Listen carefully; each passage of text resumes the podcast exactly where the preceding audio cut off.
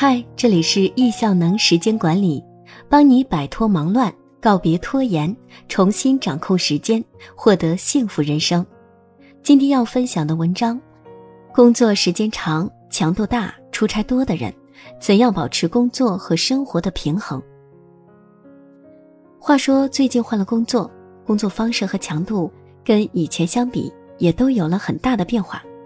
首先是上班时间比以前晚了。其次是上班时间比以前更长，再者就是出差次数变多，听着就觉得生活不易啊，但这就是现实生活嘛，谁又能差多少呢？还是要进行下一步，问题各个击破就好。重要的是要尽量保持工作和生活的平衡。那么对于工作时间长、强度大、出差多的小伙伴。我们应该怎么保持工作和生活的平衡呢？我的做法是：一、调整运动时间，增加强度。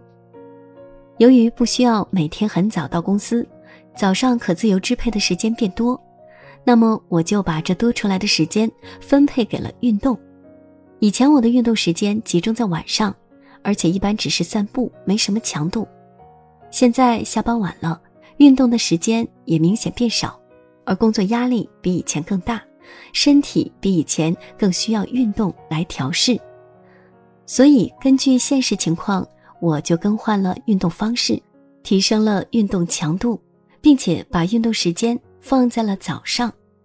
早上安排三十分钟跑步加十几分钟高抬腿，一边运动一边听喜马拉雅上叶武斌老师的时间管理一百讲节目，身体和大脑一起运动。效率更高。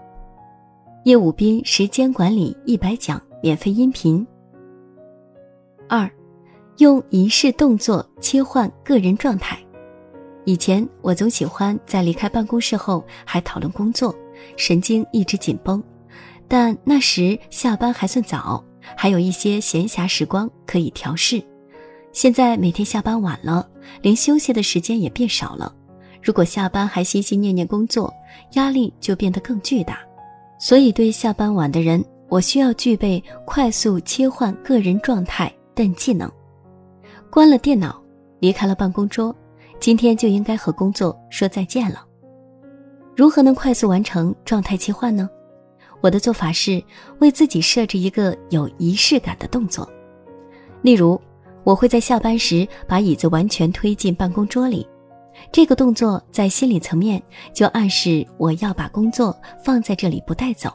当时间久了，这个动作就成了我的小小仪式，这样就能帮助我快速切换到另一个状态。三，用高质量的节目应对能量低点时刻。一天工作九小时甚至更多，总会有觉得疲惫或者能量低点的时刻。这时候，我一般就会戴上耳机，听一些歌曲或者一些短的音频节目，转移一下注意力，同时也会多起来走走，喝点水。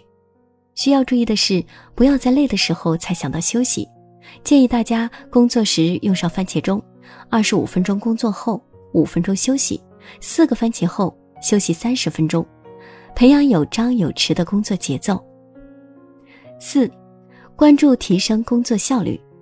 当工作忙碌、事情繁多时，对于效率，我们就应该有更高的要求。如何能提高工作效率呢？我们首先从意识层面入手，例如，就要开始思考：如何优化固定事项的模板？如何列出合理的工作清单？如何更高效的与同事沟通？如何提高开会的效率？发现问题时。比解决问题更重要，带着要提高效率的意识去工作，每次改进一点点，而不是每次都用同样的方式完成同样的工作。五，出差不用每次临时打包。出差多的小伙伴，我这里建议大家为自己收拾一个出差包，里面装上洗漱等出差必需用品，这样就减少了每次出差都要收拾行李的时间。出差包中建议要有脖枕、书籍、耳机、电脑等，这样在出差路上想睡觉就可以好好睡上一觉，要工作也可以有条件工作。若是不困也不想工作，那就简单看一本书。不要小看在路上移动的这段时间，自己一个人不会遭遇太大的干扰，能够自主营造出一个高效率的环境。我就试过在出差路上写完两篇上千字的文章，或者看完一本书。大家可以看一下叶武斌老师的出差包，更是将效率演绎到极致。六，不要放弃各种小确幸。工作时间长容易疲惫，所以千万不要因为忙就放弃了生活中的各种小确幸。一些简单的动作。例如和心爱的人散个步，看一部很欢乐的片子，吃一口美食，这些都能够带给我们幸福感，从而扫除内心的疲惫和阴霾。人活世上，赚钱养家，实现个人追求是需要的，而让自己活得好，培养自己感知幸福的能力，也是不可忽略的。不然再努力，又是为了什么呢？工作忙了之后，时间和精力的科学管理就变得更加重要了。